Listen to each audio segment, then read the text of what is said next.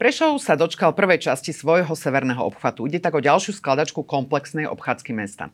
A kedy sa však pohnú aj ďalšie diálnice a ako bude cez Slovensko tranzitovať ukrajinské obilie, tak aj o tom dnes budeme hovoriť s dočasným ministrom dopravy pánom Pavlom Lančaričom. Dobrý deň, vítajte u nás. Ďakujem. A začal som tým Prešovom, je to taký aktualizačný mom- moment. A, a, pôvodne mal byť tento úsek hotový začiatkom leta, bol teraz nie je to žiadny, žiadny zásadný, zásadný posun pri tých, a, v rámci slovenských kontextov. Je to vlastne, a, je to vlastne celkom a, v pohode výstavba tej druhej časti má trvať 4 roky. Povedal som, to bola prvá časť, bude druhá časť. Stihne sa to podľa vás? Je to tak pripravené, že, že by Viete čo, ja by som sa ešte na, najprv vrátil troška k tej prvej mhm. časti, mm. lebo to nie len na slovenské pomery, to si myslím, že aj na európske pomery je veľmi solidné, lebo pôvodný termín nikdy nemenený bol júl, nakoniec to bol september, to sú dva mesiace.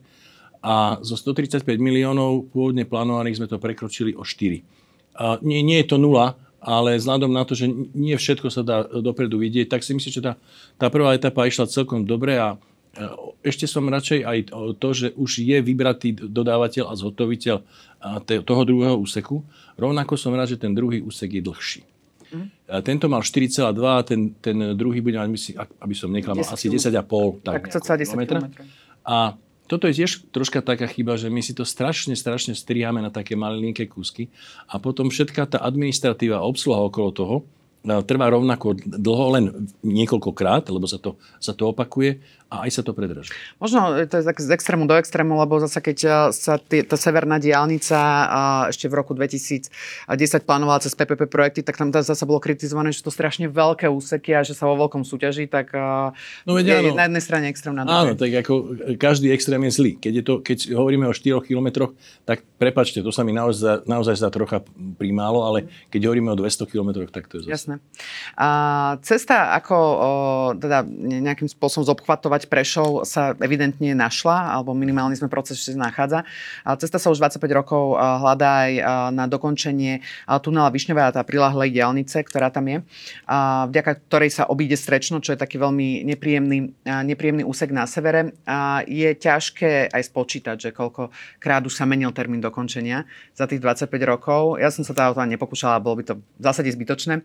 Teraz je rok 2025. A, 23. A, je reálne, že do konca roku 2025, a na, na schvál hovorím do konca roka 2025, sa to stihne? Je to reálne. Ja, ja nemám kryštálovú gulu a nemôžem e, slubovať veci, ale ja som tam bol teda osobne, videl som veci, ako sa hýbu a myslím si, že nastal veľký pokrok a že by sa to malo stihnúť. Je podpísaná zmluva technologická, implementácia bude trvať rádovo rok a medzi tým idú paralelne samozrejme ďalej ešte stavebné práce, ale E, vzhľadom na to, koľko tam teraz robí ľudí, koľko je tam mechanizmov a ako je rozbehnuté to celkové tempo, tak ja som v celku optimista. Máte dobrý pocit z toho, ako k tomu napríklad Skanska prístupuje, lebo pri tom, keď došlo tak zmeniť zhotoviteľa mm. na Višňovom, tak tam bo, predchádzajúci zhotoviteľia boli veľmi kritizovaní, avšak sú tam aj nejaké spory?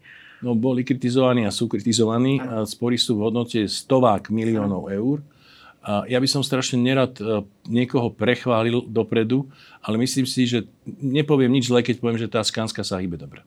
A táto súťaž, alebo to dokončenie Višňového bolo rozdelené na dve časti. A jedna je tá stavebná a druhá sú technológie, ktoré vy ste spomínali. Nespomalilo to celý proces dokončenia? Nebolo by to rýchlejšie, ak by to išlo v rámci jedného balíka? Ale áno, samozrejme, že vždycky je to takto lepšie. No len tam e, sama hovoríte, že hovoríme už o 25-ročnom e, teda období.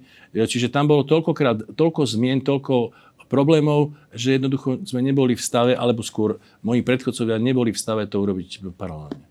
A máte informácie od Skanske, či e, z ich pohľadu už teda došlo k vyčisteniu všetkých problémov, ktoré tam nachádzali, lebo minimálne zo začiatku, ale aj potom e, neskôr e, sa objavili informácie, kde všade sú tam nejaké problémy? No, boli tam hlavne problémy s vodou, s tými drenážami a potom aj s betonovými výplňami. Mám pocit, že, že veci sú zvládnuté, možno nie všetky hotové, ale ten proces už ide dobre.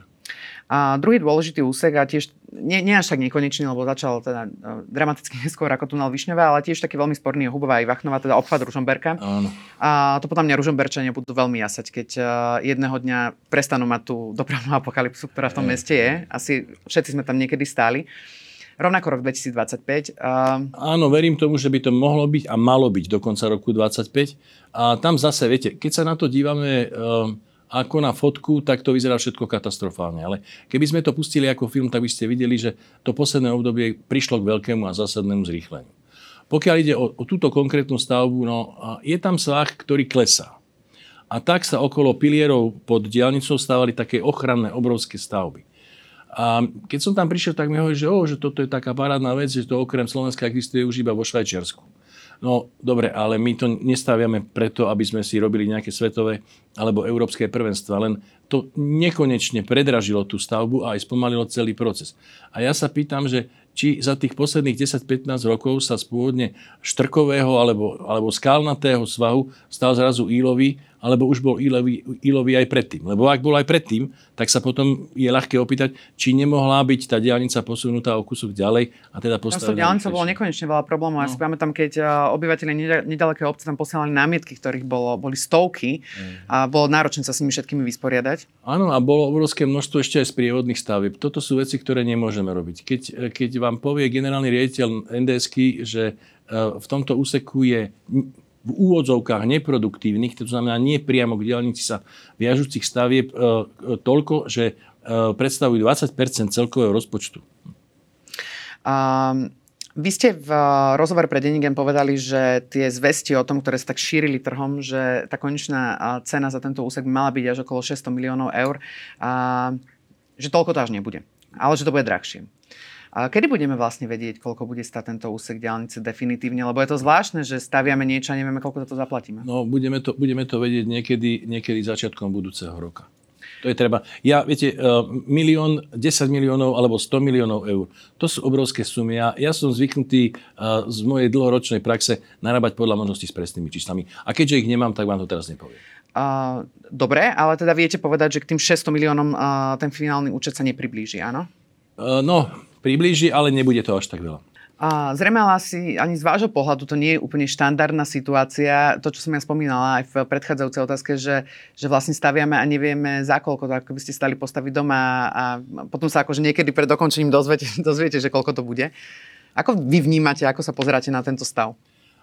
Asi rovnako ako vy a rovnako ako väčšina verejnosti. Proste tých nánosov minulosti a tých chýb, e, nepripravenosti je strašne veľa. A to, čo sa snažíme teraz robiť, je nejakým spôsobom celý proces skonsolidovať a urobiť ho predvídateľným.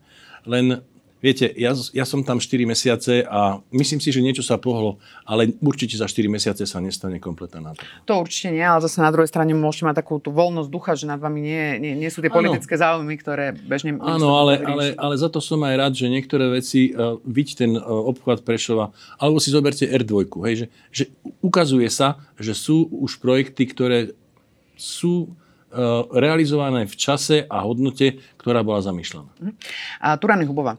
A to vôbec nebolo, to, to ešte vlastne neviem, ako riadne bude zamýšľané. Nemáte ľahšiu otázku. To je, uh, to, pre, mňa, pre mňa je to taký až pomerne absurdný príbeh, lebo tam, tam naozaj ešte neviem ani tras, finálne trasovanie tej diálnice. Uh, stále sa rieši vodná EIA, ak sa nemýlim, celá 3 roky. Um, uh, taká, alebo k tomu vie byť veľa ironických poznámok, a, ale a, skôr taká iná otázka, ktorá sa týka financovania, lebo tam tie odhady hovoria, že naozaj ten úsek môže byť extrémne drahý. Hovorí sa až niekde k miliarde. A, predchádzajúci minister dopravy, pán Doložal, hovoril o tom, že toto môže byť jeden z adeptov na PPP projekt. A, hovorí sa o tejto možnosti aj na ministerstve naďalej, že by to išlo? A zvažujeme viaceré varianty, ale viete, nie je to také jednoduché, lebo my máme PPPčku na R1, teraz na D4 a pripravujeme pre budúcu vládu úvahu o mostnom programe a ten je, ten je teda naozaj... Cez PPP projekty. Áno, áno, zrejme. Okay. Prosím, nie, nie, nič nie je uzavreté. A PPP znamená len toľko, že si kupujeme peniaze v čase. Čiže, ale, ale tie, tie náklady sa stále rozkladajú. To znamená, že bude sa musieť nájsť nejaká, nejaká rozumná varianta. Na druhej strane potom napríklad e, správu tých úsekov má ten zhotoviteľ pod sebou, takže pre štát je to istým spôsobom aj konformnejšie. Je, je, ale, ale vždy e, tým hlavným limitom sú peniaze. A, a keď to kúpite na PPP, tak áno, tak súkromný investor to, a, to zaplatí, postaví, udržiava ale uh, cena rozložená v čase plus nejaká cena peňazí, teda nejaký úrok, stále beží. Uh, to je pravda, ale znova k tej pôvodnej otázke. Uh, takže zvažuje sa, alebo je reálne, že by tento úsek išiel cez PPP, či vy osobne sa možno prikláňate skôr k iné alternatíve? Ja by som bol skôr za to, aby sa na to ešte využili fondy, pokiaľ budú. Pokiaľ budú. A, a vy ste okrem iného, aby sme to prešli z diálnic, prišli aj s vlastným riešením, ako sa vysporiadať s tranzitom ukrajinského obilia. A ďalšia aktuálna téma, ktorá sa teraz rieši. A budem citovať tá správu, ktorá vyšla začiatkom septembra, že spočíva v jeho odkúpení na hraniciach Európskej únie a Ukrajiny sprostredkovateľskou organizáciou jeho následnou prepla- preprave a v jeho následnej preprave loďou do Afriky. A pohol sa tento návrh niekam? No, uh, za, troška sa musím posunúť v čase. Ja som tento návrh predložil uh, počas jedného z prvých, jednej z prvých videokonferencií, ktoré máme pravidelne každý týždeň uh, s Bruselom. A potom som ho predkladal opakovane a nejakým spôsobom, neviem, že či nezaujal ten návrh, alebo neboli pripravení o tom diskutovať. A mal som potom aj jednu špeciálnu videokonferenciu, ale evidentne s ľuďmi, ktorí neboli na to dobre pripravení. A, a potom, potom povedala komisia napriek tomu, že sme im tak my ako Poliaci, Maďari, Rumúni a ostatní rozprávali o tom, koľko máme zásob starého obilia, aká sa očakáva úroda, aké máme skladovacie kapacity a aké sú dopravné limity a proste iné problémy. 15. septembra povedali, že oni nevidia žiaden dôvod na to, aby pokračoval zákaz. No tak potom sa stalo to, že bohužiaľ e, bohužiaľ e, najprv Maďari a Poliaci títo dopredu anoncovali a potom následne aj my, aj keď nie s nejakou, s nejakou radosťou, sme museli urobiť ten jedno, jednostranný krok. A teraz k tomu, k tomu systému. A to obilie, e, keby nebolo e, ruskej invázie do Ukrajiny, tak nikdy tadiaľ to nejde, lebo ano. nikdy ani nešlo. Teraz majú ten limit, takže sa vozí železnicou alebo prípadne nákladakmi. No kde je ono najlacnejšie? No najlacnejšie je na uh, ukrajinsko-európskej hranici. To, to je z polskej, našej, maďarskej, rumúnskej. To znamená práve v tých štátoch, uh, ktorých ekonomiky sú cenovo najcitlivejšie. A to na tej pšenice, keď sa dovezie z Čiernej Natisov napríklad do Terstu, a tak zdražie o radovo 75 eur. To už je úplne iná situácia. Keby ju niekto chcel voziť sem, nebodaj naspäť, tak ešte zdražie. Jednoducho už sa vyrovnáva e, v tej hodnote. Tak z podstatou toho návrhu bolo len to, aby sa či virtuálne alebo reálne, lebo e, tam ani cash nemusí obiehať, lebo obvykle platobné podmienky bývajú oveľa dlhšie, než koľko trvá dopraviť, tu, e, dopraviť to žitko z hranice povedzme do, tej, do toho Talianska a potom do Afriky. Hej? Aby Európska únia nestratila tvár a, a, a teda umožnila obchodovať toto obilie, ale nie hneď od hranice. Nie hneď od prvého kilometra Európskej únie, ale až od nejakého preddefinovaného miesta, respektíve miest. Mhm. A to sú európske prístavy, e, pretože vieme, že tá, tá pšenica dlhodobo, desiatky rokov, smerovala primárne do Afriky. Ano. A tam asi aj má smerovať. A ďalej to ale neznamená, že by sa s tým nemohlo obchodovať, e, obchodovať napríklad aj v Európskej únii. Zoberte si, že... Uh, ale, muselo by, ale musela by najskôr dojsť tá pšenica do toho. Ale až od nejakého ano. bodu. Barilla má napríklad obrovskú fabriku v samotnom Terste. No, takže keď celá tá vec, uh, keď celá tá vec nejako nepriniesla úspech na európskej úrovni, a tak sme na jednej strane sa pridali a na, opakujem ešte raz, nejako nie s radosťou k tým Maďarom a Poliakom, že sme zakázali, za B, my sme nerozšírili ten, ten, proste ten, ten počet komodít. A za C, a to je najpodstatnejšie, a začali sme diskutovať e, s Talianmi a s Ukrajincami o tom, ako spraviť niečo, čo nešlo vo veľkom, v malom. A tak sme mali takú, také pracovné stretnutie minulý týždeň v piatok e, v Ríme, kde bol e, Svetový potravinársky program, kde bol veľvyslanec Ukrajiny, kde bol minister talianskej vlády, kde boli ľudia z prístavov a z rôznych iných inštitúcií, ktoré do toho celého majú čo povedať a samozrejme naše kargo, ministerstvo a, a ďalší ľudia zastupujúci Slovensko. A začali sme diskutovať o tom, ako e, naozaj zrýchliť celý tento proces, lebo my chceme Ukrajincom pomôcť e, dostať tú, tú úrodu z Ukrajiny, kde to je ohrozované bombardovaním. My nechceme, aby sa im stávala škoda. Len to nemôžeme riešiť na úkor našej vlastnej ekonomiky a náš, nášho vlastného pôdohospodárstva. No a výsledok toho stretnutia, ktoré ste spomínali? Výsledok toho stretnutia je taký, že to evidentne vzbudilo záujem. Uh, aj to malo celkom ohlas, čo som bol aj prekvapený uh, v talianských médiách. A um, dali sme si nejaké domáce úlohy. A ak sa trocha pohneme, tak by sme sa o nejaké 2-3 týždne stretli znova, pravdepodobne už potom v Terste normálne na mieste, aby sme začali hovoriť už o konkrétnosti. To znamená, že tá ukrajinské obilie by sa tranzitovalo cez Slovensko a, Áno, a čiže skončilo by ukrajinské tak, obilie by sa preložilo na úzkokolajku v čiernej čope, hej, a previezlo by sa cez Slovensko, Maďarsko, Slovinsko do, do Terstu, tam do prístavu. Uh, odtiaľ by ho brali uh, alebo pre ďalšie použitie v Taliansku, alebo zrejme majoritne ďalej dolu uh, do Afriky. To podstatné je, že, že na, pred tým terstom by sa s tým obilím nemalo obchodovať. Áno. A, a potom je otázka, že ako toto zabezpečiť. Hej, ale to sú technické veci, o ktorých sa treba rozprávať oveľa viacej, než, než viesť len jalové politické reči, lebo my chceme vyriešiť problém, ale normálne. Um, keď už ste spomínali uh, kolaje, tak sa môžeme pozrieť na tie slovenské kolaje. Uh, od decembra začne jazdiť na južnej trati Leo Express. Uh, po, uh, ak sa nemýlim, troch rokoch uh, nahradí slovenské železnice a, a rakúske železnice. Predtým tam bol, uh, predtým, uh, tam bol RegioJet. Um, aké sú očakávania ministerstva dopravy od uh, tejto zmeny? Sú nejaké? Lebo asi k tej naj, naj, najzásadnejšej bola som paradigmatickej zmene došlo vtedy, keď tam prišiel RegioJet a ľudia teda prišli do vlákov na juhu? No, očakávame od toho to, že, to, že, že tá liberalizácia nebude samoučelná. To znamená, že veríme, že keď príde viac konkurencie, a tak tá, tá väčšia konkurencia prinesie lepšie, lepšiu kvalitu služieb pre cestujúcich. Ťažko povedať, či aj lepšie ceny, ale možno aj to.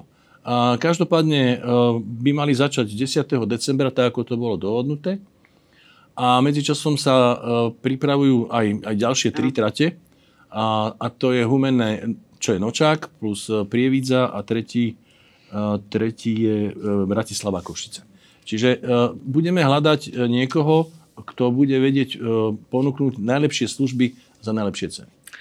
Um z vášho pohľadu, kde má liberalizácia najväčší význam v rámci Slovenska? Videli sme, keď bola konkurencia na tej hlavnej trati, tak tam to vtedy prinieslo prinieslo pomerne veľké zmeny, keď sa cestovalo Bratislava Košica a naozaj sa tam medzi sebou byli štát a RegioJet. Ale má liberalizácia napríklad efekt aj v, na takýchto menších tratiach, kde napríklad môže to byť motivujúce pre ľudí, aby začali cestovať vlakmi viac? Má, má, má zmysel. Takto ešte raz. Ak je to liberalizácia myslená a aj realizovaná úprimne a čestne, to znamená, že sa naozaj vyberie niečo, čo je z, danej, z daných možností najlepšie, tak to obvykle vždy prinesie nejaký posun vpred. V tej alebo onej oblasti. A áno, aj, aj relatívne menšia trať, ale napríklad Bratislava Komárno tu zase nie je až taká malá trať, lebo nie je to trať, ale nie je to ani veľký, Áno, je tam, áno, ale je, to, je tam veľký, e, veľký pohyb ľudí a vie naozaj ukázať, že teda to asi vedie cesta. A vedie cesta aj v prípade, ak je tá no, doprava rýchla, čo nie vždy e, v prípade Slovenska sa dá povedať, snažíme sa zrýchliť už len tú hlavnú trať. A to je ešte, to je možno taký porovnateľný príbeh asi ako tie diálnice. No, je veľmi možno aj, možno, možno aj horší. A v akom stave je teraz vám tak rámcovo e, rekonštrukcia tej hlavnej trate a sú tam nejaké problémy nie sú? No, problémy boli, sú, asi aj budú, ale niečo sa a za, zároveň aj deje. A boli sme nedávno aj s pánom uh, premiérom na kontrolnom dni na úzle Žilina. A, a nebuďme, len, ne, nebuďme len kritickí stále. Akože ja vám poviem, že ja som, bol, som bol celkom hrdý na to, že na Slovensku také niečo zásadné a veľké uh, môže vzniknúť. Uh, tie železnice sú reálne ešte drahšie ako cesty ale na druhej strane my máme aj nejaké záväzky. Hej? My, sme, my sme sa zaviazali Únii, že spojíme východ-západ, že spojíme sever-juh, že to bude kombinácia e, železnice a že to bude a, a ciest. A keď sa vrátim k prvej otázke, ktorou bola R4, tak to je, to je tá, to je tá juž, južno-severná magistrála východná. D3 od Žiliny po polskej hranice je južno-severná západná, no a železnica spája spolu s D1 e, západ a východ. Železnice sú ale e, aj z pohľadu Európy taký akože sympatický projekt kvôli tomu, že je to bezemisný zdroj dopravy, takže sa na to aj celkom dobre čerpajú peniaze a sa asi budú celkom dobre čerpať peniaze, nie? E, a, trocha rozlišme. E, železničná doprava je, je naozaj bezemisná a je určite oveľa ekologickejšia ako iná, pokiaľ je elektrifikovaná. Keď už porovnávame ten diesel, tak tie čísla môžu byť všelijaké, niekedy dokonca aj záporné. To znamená, že my potrebujeme urobiť uh, uh, dve veci. Jednak modernizovať trať na väčšiu rýchlosť a jednak podľa možnosti čo najviac a čo najmasívnejšie elektrifikovať. A na Slovensku sa vôbec nestávajú nové trate, čo sa týka železníc. A to nejak nepribúda. Ja, ja tomu asi aj rozumiem, lebo najskôr naozaj asi potrebujeme zmodernizovať to, čo je. Ale v minulosti tu boli také úvahy, že či nepri, nepridať ešte jednu trať do Trna, jednu kolaj do Trnavy, či nezdvojkolajniť tú trať na juhu, o takomto niečom sa, sa diskutuje, alebo je to stále iba také, že možno raz niekedy v budúcnosti uvidíme? Áno, ja sa prikláňam k tej, tej možnosti, okay. že možno raz niekedy v budúcnosti, teraz musíme byť racionálni a vychádzať z toho, aké e, možnosti zdrojové alebo fondové máme a aj to, že čo všetko je treba urobiť ohľadom konsolidácie verejných financií, lebo ten problém je tam veľký. A vy ste spomínali, že e, ste na ministerstve iba 4 mesiace, ten, ten mandát je obmedzený ja. tým, keď príde riadne zvolená vláda. Napriek tomu ste sa podujali robiť personálne výmeny, a, alebo sa podujali. Za vášho pôsobenia sa robili personálne výmeny. A, a je to podľa vás, alebo, prečo vôbec k tomu dochádzalo? Vzhľadom na to, že ten mandát je, je, je práve časovo obmedzený. Takto, viacerí kolegovia vo vlade uh, urobili viaceré personálne zmeny hneď prvé dni.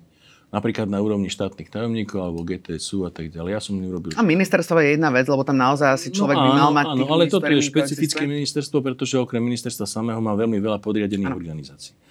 A ako ste si asi všimli, ja som na začiatku nerobil uh, žiadne zmeny. Ale potom, uh, potom sa ukáže situácia, na ktorú treba reagovať. A prišiel uh, dnes už bývalý generálny riaditeľ Železníc Slovenskej republiky a požiadal ma o uvoľnenie z funkcie. A ten pán odpracoval na železnici 40 rokov a ten pán má dneska 68 rokov mal uh, vekové, zdravotné aj iné dobré dôvody na to, aby mu bolo vyhovené a mohol odstúpiť. Čaká, každý môže zasa odísť no, práce. To... A, tak, tak, a teraz, keďže, keďže sme ľudia a potrebujeme mu vyhovieť, tak zároveň nemôžeme nechať takú firmu bez manažmentu. A viete, to, že budú voľby alebo nebudú voľby, vôbec nepovažujem za podstatné. Podstatné je, aby ten proces bol uh, normálny a aby bol profesionálny. A o to sme sa naozaj veľmi snažili. Ja som vzhľadom na to, že od roku 2003 tu nikdy nebolo na železniciach e, výberové konanie. A v prvom kole požiadal správnu radu o dohodu na nominácii ano. E, kandidáta a e, spätná väzba od správnej rady bola, že nie, že my to tak už nechceme, že chceme spraviť normálne výberové konanie. Ale z toho okolnosti vybrali toho istého, koho ste chceli vy. Je to, áno, naozaj ale, je to čistá náhoda? Alebo... No, ja to, ja to chcem len dopovedať, aj, aj keď to bude dlhšie, prepačte. Uverejnili sme inzerát, spustili sme výberové konanie, potom ma požiadali, aby som predlžil lehoty, lebo že to je krátko a že to je v lete, aby ľudia mohli zareagovať. V poriadku, všetko sa stalo. A potom sa nominovala výberová komisia. Táto mala 7 členov, ja som do nej nominoval dvoch. Vyhral kandidát e, podľa toho, čo som tak zákulisne počul, ja som tie papiere naozaj úprimne nikdy nevidel, s pomerne slušným náskokom. No vyhral ten, ktorého som pôvodne nominoval aj ja. Asi, asi to nebola zlá nominácia. A pán Havril by podľa vás odišiel zo svojej pozície bez ohľadu na to, že či by ste vy boli minister alebo niekto iný, alebo či by tam zostal predchádzajúci minister? Určite áno. Uh, určite áno. On už, uh, on už o svojej aplikácii dvakrát hovoril uh, s Andrejom Doležalom. Čiže to nebola nová vec. A, a nechceli ste sa s ním napríklad dohodnúť naozaj, aby si túto agendu riešil, riešil už nový minister, ktorý vzíde z volieb? Lebo povedzme, že je tam potom aj nejaká, nejaká politická zodpovednosť aj voči voličovi. Nemyslím si to a poviem vám prečo. Um, nepredpokladám, že e, nový, nová ministerka, alebo to môže byť aj dáma, alebo nový minister, keď príde, že to bude mať veľmi iné, ako som to mal ja, keď som tam nastúpil. Už len nasať a pochopiť a naozaj si premyslieť všetky tie veci, ktoré v tom obrovskom ministerstve sú a trvá veľa času. To poprvé. Po druhé, nájdete tam strašne veľa problematických bodov.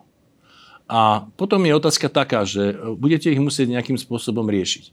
A toto vytvára šancu na to, aby mal môj nástupca o jeden problém menej lebo, lebo ten výber bol urobený naozaj absolútne čisto.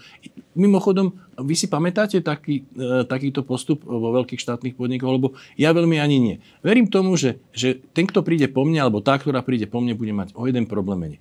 Čo zároveň neznamená, že nebude mať právo v prípade nespokojnosti alebo matateľne nedostatočných výsledkov urobiť zmenu. Ale to by museli spraviť aj tak, keby som to bol nechal. Čiže tu je len šanca, aby bol o jeden problém menej.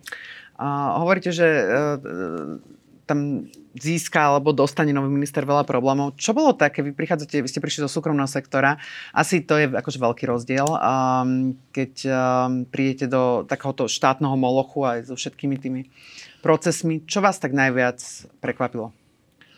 Uh, poviem dve veci. Jedna pozitívna, druhá, druhá menej pozitívna. Uh, to, čo ma prekvapilo, je, že som tam našiel oveľa viacej naozaj schopných a angažovaných ľudí, ktorí by sa určite dokázali presadiť aj v súkromnom sektore, než ako som pôvodne očakával. To bola tá lepšia stránka veci. No ale potom, keďže toto, toto ministerstvo je trocha špecifické tým, že má troje železnice, dvoje cesty, letiska, telekomunikácie, poštu a dopravný úrad a všeličo ešte iné, čo je veľa, no. strašne veľa. A tak to čo, to, čo beriem akože, ako vec, ktorú treba určite zlepšiť, je treba zunifikovať riadenie, reporting a vôbec dohľad štátu nad e, týmito organizáciami. Každá má iné stanovy, každá má iný rokovací poriadok, každá má iným spôsobom kreované štatutárne orgány. A, a iným spôsobom e, dáva informácie. Mnohí to, e, to berú tak, že však oni sú tam nezávislí a oni budú robiť podľa seba. Viete, ja som bol dosť dlhé roky generálny riaditeľ a predseda predstavenstva potom aj predseda dozornej rady ale ja som si nikdy v živote nedovolil urobiť nejaký principiálny zásadný krok bez toho, aby som o, o ňom vopred, počiarkujem, vopred neinformoval akcionár. Na záver taká ľudská otázka. Baví vás uh, tá, táto skúsenosť, uh, ktoré ste sa ocitli? Uh, ja som do toho išiel tak, že som ako veľmi nechcel. Ale, ale, ale dneska môžem povedať, že áno, uh, bola to veľmi dobrá, veľmi zaujímavá skúsenosť. Myslím si, že že mi stačí v živote, že to nie je niečo, čo by som chcel robiť e, do budúcna, ale som rád, že som ju mohol absolvovať a myslím si, že som sa niečo aj naučil. Uvidíme, koľko ešte budete absolvovať, lebo vývoj je dynamický a, a kedy a aká bude nová vláda, tak ešte aby ste tam neboli dlhšie, ako si, ako si myslíte, že tam bude. Nestrašte. Uvidíme. A ak by ste boli dlhšie, tak budem rada, keď ešte znova príjmete naše Vidíme pozvanie. A na teraz veľmi pekne ďakujem za rozhovor a prajem príjemný deň. Ďakujem pekne.